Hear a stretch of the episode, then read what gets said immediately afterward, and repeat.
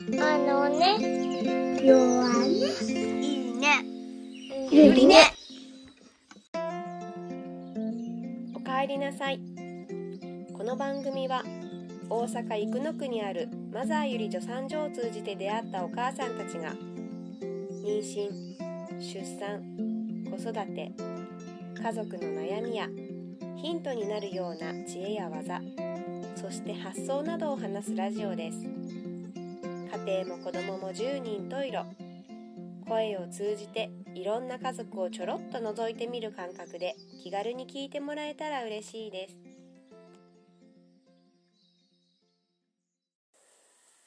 こんにちは。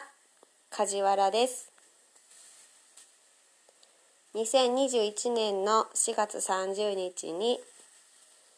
第2子になる娘を出産したお話。先週に引き続き続きをお楽しみくださいゆりね。そして4月28日の夜モニター中にまた赤ちゃんの心音が下がったということでその夜は一晩中モニターをつけたまま寝ることになりました結局その後モニターに異常はなかったんですけれども29日の朝病室に来てくれた助産師さんに「休日だけど今日促進剤で産むことになるかもね」っていうお話でした。であの私の考え方とかにも理解を示してくれた上で私こんな大きな病院で働いててなんだけどあの正常な妊婦さんたちは全員助産院で産んだらいいのにって本当は思ってんだよねっていうようなお話でしたただその正常から脱してしまった妊婦さんまあ出産っていつ何が起こるかわからないのでそのそこから外れるタイミングっていうのは人それぞれなんだけれども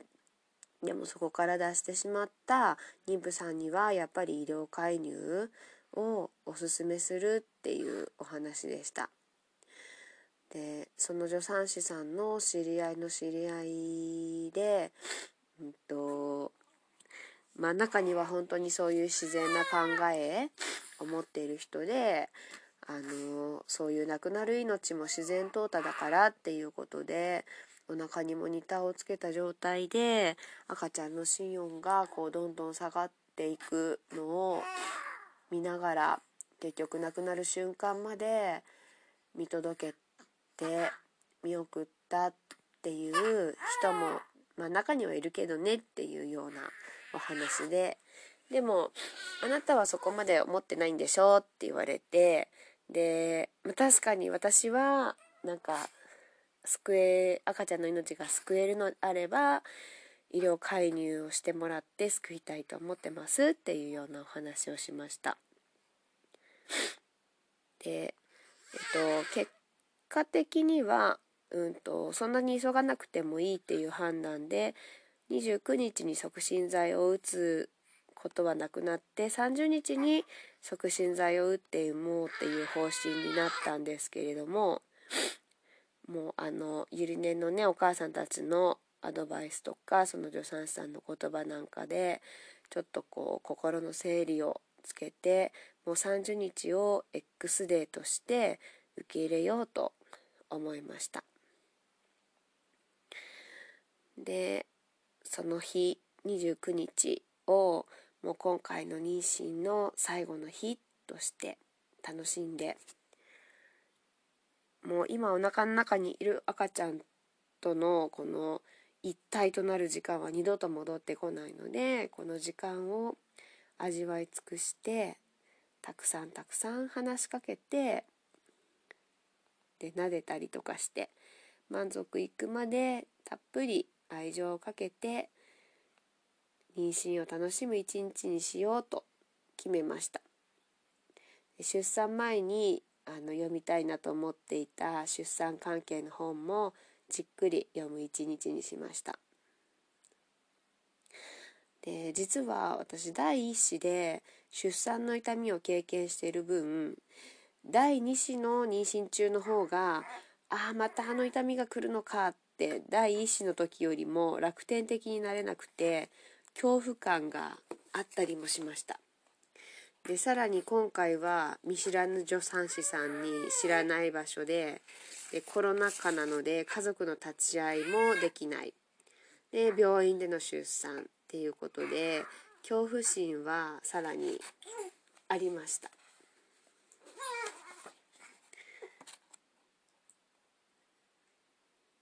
で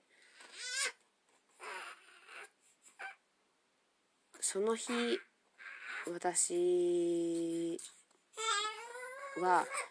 まあその自分で妊娠最後の日を楽しもうってしてたんですけれどもなんか今までこのマザーで出産するから荻田先生がついてるから素晴らしい予算ができるって今まで思っていた自分に気がつきました。お産の主役はあくまでも私と赤ちゃんなのにどこか他力本願になっていた部分があったんじゃないかなと思いました。でもそうじゃなくて産むのは私。でだからどんなどこでどんな形で誰に取り上げてもらっても最高のお産はできるなと思いましたでまたできるかできないかじゃなくてこれはするかしないかなんだなと。で散々自然なお産にこだわってなるべく医療介入を避けたいって思ってたけど結局陣痛促進剤で陣痛を起こそうが帝王切開になろうが赤ちゃんは私と夫を世界一のお父さんお母さんって思ってお腹に宿ってくれたんだから私はどんな条件にも縛られずに世界一のお産で赤ちゃんに答えようって思いました。でそれには周りの環境と取り上げるてくれる人っていうのはもうこの際は二の次で全ては自分次第なんだって思いました。第一子は実家でフリースタイル出産っていうので自宅出産をするっていう形だけは自分の希望をなぞらえた叶えたお産だったんですけれどもあの幸せな妊娠期間とは裏腹にとにかく痛いお産になりました。でそこんなはずじゃなかったっていう思いがどこか残ったお産になりました。まあそれはそれで助産師さんと母と温かい雰囲気の中赤ちゃんを迎えることができたしこれを話している、まあ、今となっては第2子を病院で出産したからこそ第1子出産の時の良さっていうのもよくわかるんですけれどももう今回は絶対にどんな環境であっても私が自分で産んで最高の差にするんだって決めました。でもう一つ痛いって言うと痛みに集中してしまうっていうふうにあの本に書いてあってだから今回は痛いって言わずに産んでみよう見てみたいなって試してみようって思いました。でうん。あのお産って人生でねそんなに何回も経験できるわけじゃないし今回は痛い苦しいに注目するんじゃないお産にしようって思いました。で29日にお印が来たのでなんとなく夜中に陣痛が来るんじゃないかなって予感しながらその日は寝る前にあのソフロロジーっていう出産の痛みを和らげるっていう YouTube を何回も聞きながらイメージをしながら眠りにつきました。ゆりね。4月30日日付を回って夜中の3時頃たびたびお腹が張って目が覚めました。全然痛くはないんだけれども眠ることもできないぐらいのお腹の張り具合でした。まだ早いかなと思いながらも念のためナースコールをするとすぐに助産師さんが来てくれてモニターをお腹につけてくれました。しばらくするともう一度病室に戻ってきてもう3分間隔で陣痛来てるから陣痛室に行きましょうっていうことで陣痛室に行くことになりました。でもそこまで強い陣痛ではなくて病室来たの早すぎたんじゃないかなって思うぐらい5時ぐらいまではその助産師さんとおしゃべりをしたりうとうとしながら過ごしていました。で噂にそういう病院があるっていうのは聞いていたんですけれどもコロナ禍だからマスクを着用したまま分娩してください。っていうところがある。でそんなの苦しいし本当にそんな病院あるのって思ってたんですけれどもその時に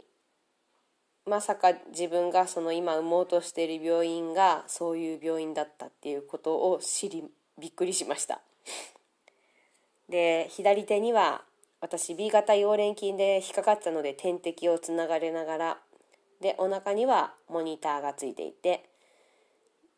でなんかもう体な体にいろいろついて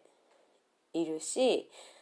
うんと、私第一の時は自宅出産だったので助産師さんが声をかけてくれたりずっとこう寄り添って腰あたりをさすってくれて随分痛みが軽減したりしていたのを覚えてるんですけれどもまあ、助産師さんはずっと近くにはいるんですけどもカーテン越しにパソコンとかモニターを見てにらめっこしているような感じでした。でもあそうなんださすってもらったりって病院ではそういうサービスはないんだとかってその時気がついてでもうそうなったら自分でやるしかないのでなんか自分で体ちょっとこうどこさすったら楽になるかな？どういうふうになりたいかな？とか、まあ、あんまり考える余裕もだんだんなくなってきたんですけどまあでももう私今回はどんな環境でも絶対に苦しいとか痛いっていうお産じゃなくてもう最高のお産をするんだって決めていたので、まあ、そこではあんまり、うん、心は揺らがずになんかむしろもうこんな状況でも絶対にいい予算にしてやるみたいな感じで燃えるような感じでした。で6時半頃から徐々に本格的に陣痛がスタートしてで1回目の破水をしました。でその時助産師さんには子宮口がちょっと覚えてないんですけど4センチか6センチぐらいって言われたような記憶があります。で吐く呼吸をあの意識するとやっぱり痛みが軽減するってそれは第一の時から言われていたので、まあ、その吐くっていうことを意識しても、まあ、じわじわこう必死になりつつありました。でも私のこの体をもう本当に全身で感じながら子宮とか産道を通る赤ちゃんを感じながら赤ちゃんにも話しかけながらあのもう痛い痛いっていうより痛いって言わずにいたらなんか出てくることが言葉がなんか「うん本当一緒に頑張ろうね」とか。あもうちょっとこうあの余裕のないうんと話し方だったとは思うんですけども「もう少しだよ」とか「大丈夫だよ」とか、まあ、自分にも言い聞かせながらでもその自分の痛みだけに焦点を当てるんじゃなくって、うん、こうこれまで一緒に赤ちゃんを育ててくれて出産とともに寿命を迎えつつあるそのへその緒とか胎盤とかにも感謝をしたりとか自分の体を撫でて自分の体とか子宮とか赤ちゃんとかもうみんなで一体となって頑張っているっていうようななんかまあ私一人の体なんだけど一人じゃないみたいなそんな感覚がありました。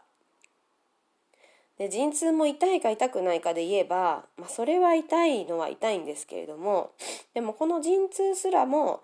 やっぱり赤ちゃんを出産するために働いている自然の力であって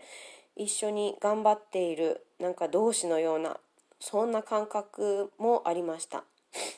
で7時半頃からはもう陣痛の来ている時間も長くなってあんまり記憶はないんですけれども8時前に朝のですね8時前に陣痛の合間にダッシュで分娩台に移ったのを覚えてます。でここまでは本当に自分でもよく落ち着いていられたなとなんかもう大師の時と全然違ったなって自負があるんですけどもちょっと最後はオチがあって、まあ、8時3分頃から頭がもういよいよ出てくるっていうことで挟まってきてでもう一回破水をしました。でもこのいざ出てくるってなった時には痛みに耐えきれなくなってそこからこう今まで絶対に言わなかった痛いを言ったらもうそれが止まらなくなってしまいました。でもそこからは冷静ではなくなって、うん、なんか最後の方もと最後の方というか、うん、もともと患者を一人の人格として意見を尊重してきてくれた担当の先生がたまたまお産に立ち会ってもらえたんですけどもその先生が最後の最後まで私の意思を大切にしてくれて梶原さんは遠因切開したくない人って聞いてくれてでなんかあんなに医療介入を拒んでいたはずなのにもう最後は本当に根性なしでもうどっちでもいいですっていう感じで叫んでじゃあ麻酔して切るねって言われた時になんか少しでも早くこの痛みから解放されたいっていうのがあってほっとしたのを覚えてます。自分でもえー、っていうもう最後の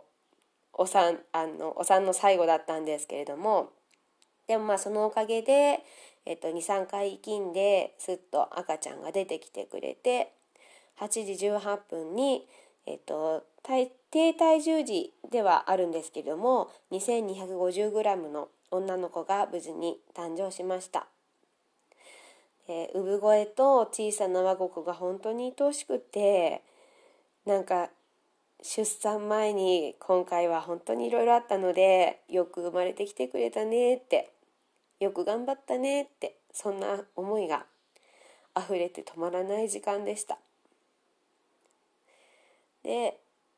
第一子と違ってお家ではないので医療器具のガチャガチャした音とか温かみからはかけ離れた空間。で赤ちゃんは生まれてすぐに見せてもらって触らせてもらえたけどもうすぐに産湯に入れられてもうそれは嫌おうなしに入れられてあのまあ私は B 型溶液で引っかかってたからっていうのがあのあると思うんですけどもでまあそれを聞いてああ私産後すぐに産湯につけたくなかったんだけどなと思いながらまあこれはこれでたくさんの人に関わってもらえて幸せとも言えるかななんてあのその時ぼんやりと思っていました。まあそんな最後のオチはありつつの出産だったんですけれどもあれはあれで、まあ、正直な私なのかなと思ってます。で私にも素晴らしいお産ができたって思うこの経験がやっぱり今後の人生の中で確実にきっと何かが変わってくるかなって思ってます。まあ、そんな自信につながる忘れられないお産でした。第一子の時の形だけを全部なぞらえて願いを叶えたお産。で今回は形としてはもうマスク着用点滴をつけたままお腹にもモニターをつけてなんかいろいろ体についた状態で病院で分娩台で遠石会をしてもらってっていうような、うんと、第一子の時にはもう決してしたくなかったようなお産だったんですけれどもでもその気持ち産後の気持ちが全然違いました。第一子の時はちょっと私こんなつもりじゃなかったし第2子欲しいって思ってたけどもう二度と経験したくないって思うようなお産だったんですけれどもその今回の出産はもう本当に出産直後から、まあ、痛いのは痛かったけどでもうんなんかやっぱ素晴らしいお産って素晴らしいなってうんなんかこれもう一回経験しなさいって言われたら分かりましたって言えるなって。第一の時はもう絶対に経験したくないだったけど今回はうんなんかそんな風に思えるようなお産でした。マザーより助産所っていう最高の環境で最高のお産ができるに越したことはないと思うんですけれどももしそれが叶わなくなってしまったとしても誰にでもどこでもどんな形でも幸せなお産はきっとできますよっていうメッセージをお伝えしたくてお話しさせてもらいました。私がマザーで出産できないかもってショックを受けてる時にゆりねのお母さんたちがみんなそれぞれなんか親身になって自分の体験談とかいろんなことを話してくれてでなんか体験談ってなんかすごい響くものがあったしそのゆりねのお母さんたちに私自身すごく、うん、助けてもらって支えてもらったので私も、うん、自分のこの体験が誰かのお役に立てたらなっていう思いでお話しさせてもらいました。で出産こそマザーで出産することが叶わなかったんですけれどもでもやっぱり最後にこういうふうに思えたのはあの妊婦検診をずっと受け続けてきたなんかその中でいろいろ荻田先生にうんなんか指導してもらって考え方が変わったり自分の生活が変わったり厳しい言葉もうんなんか愛情を持った上で、ね、厳しい言葉をかけてくださったりした中でやっぱりそのそういうとこでも自分に自信をきっと私つけてきたんだろうなって、うん、だから出産がねまだでまあしたかったっていうのはもちろんあるんですけれどもでもやっぱりあの検診もすごく意味のある時間だったんだなって今となっては改めて思うところがあります。本当に長くなってしまいましたけれども最後までお聴きいただいてありがとうございました。